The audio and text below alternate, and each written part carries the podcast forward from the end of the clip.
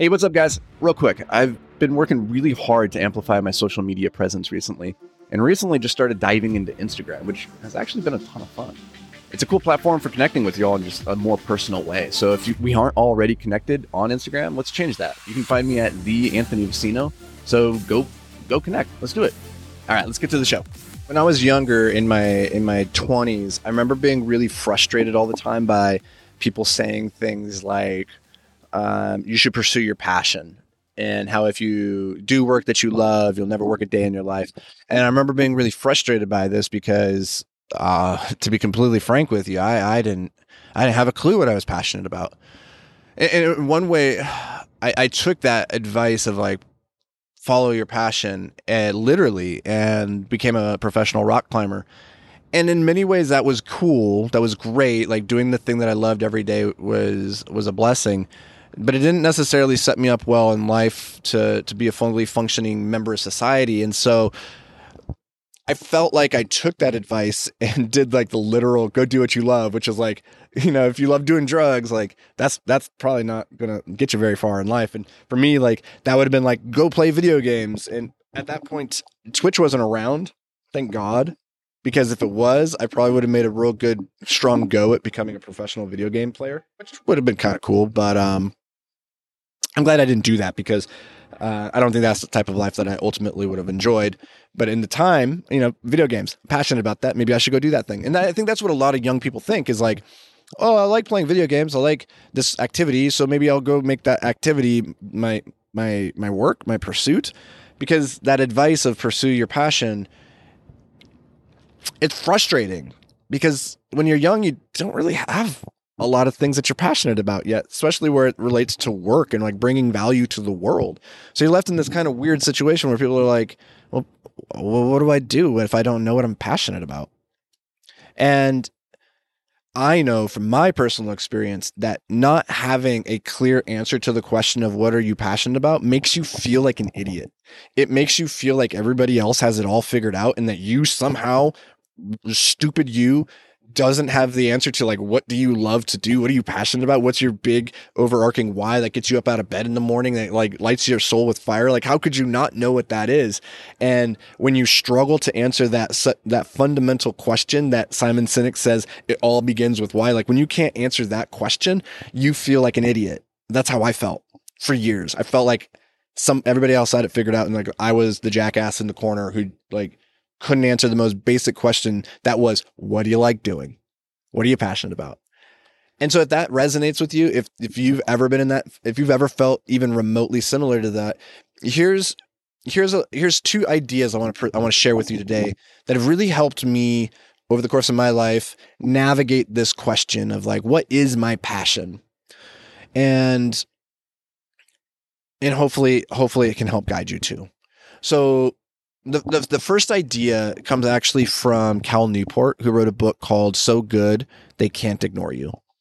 And the, the whole basis of that book is that more important than pursuing your passion is actually pursuing things that you're you're good at and that you're your competence breeds passion. Like it's the things that we're good at that then kind of continue spiraling into love because as you get good at something, you get reinforced for it, which becomes a virtuous cycle. And so the things that we tend to be very good at in life tend to evolve into things that we're passionate about, which is if if you follow the trajectory of say Steve Jobs, who is maybe the most famous example of somebody saying pursue your passion in his Stanford commencement speech, you know, if you look at his trajectory through life, it wasn't necessarily that he was passionate about computers or personal personal computing devices, you know, that was just the manifestation of the the skill, the competence that he had built as like a product designer, as a thinker, as a marketer.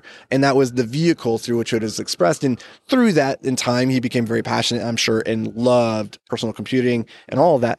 But it wasn't necessarily that he had started off with like this deep underlying love of personal computing. And so Cal Newport made the argument that, you know, you should more more important than pursuing something that you're passionate about is pursue something that you can be great at. And through that mm-hmm. greatness, you will develop passion for it in a lot of cases. Not always but in a lot of cases it's true. And i found that true in my life. Like i wasn't i've i was never passionate about writing but i recognized that i was good at writing. And so i i leaned into that and mm-hmm. spent a lot of time and energy mastering that skill. And with time and mastery and the positive reinforcements that came with that, then I started to love and become passionate about writing. And so instead of starting with the passion and then thinking that's going to like lead to the competency, uh, invert that and say, I'm going to pick this thing that I think I could be good at, that I think I have a potential of being great at. Maybe I'm going to become great at. I'm going to I'm going to pursue it as far as I can, and in that process, I'm going to learn a lot about myself, and I'm going to learn a lot about potentially becoming passionate about that thing. Now, the second thing. As you're kind of looking at the, the landscape of potential skills or areas that you could pursue, um, you, are going to be asking the question, well, how do I know what I could be good at? How do I know what I could maybe be great at? And for me, the, the, the simple heuristic that I use is that curiosity is the compass.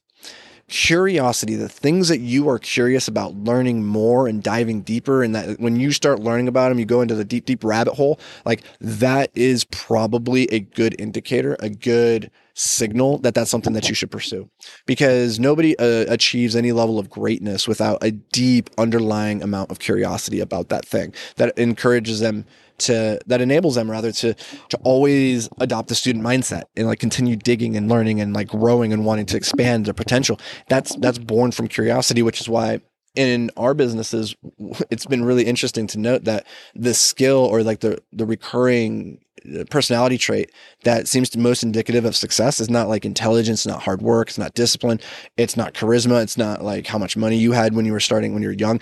It's curiosity. It's like the the drive to um, find answers, to be curious about the world around you, to then ask yourself why is it that way? And, and in that digging process what i found is that people who are very curious tend to also be very resourceful because that curiosity is a prerequisite of creativity. And creativity in my mind is the most important skill that any of us could develop in, in the workforce if we do not wish to be replaced through automation or through AI or whatever. So curiosity and creativity, I've talked about that at length in other episodes. I encourage you to go listen because those two concepts I think are pivotal for anybody young or old that wants to like take their life to the next level, who's like tired of living whatever whatever life that you have right now that you're not satisfied with. I find that those two traits are prerequisites to greatness. So hopefully that helps you guys think through okay what's it mean to pursue something with passion? Like or to pursue something that you could be passionate about. You know in the beginning try to pick a, pick a skill that you think you could be good or great at. And to do that use let curiosity be your compass.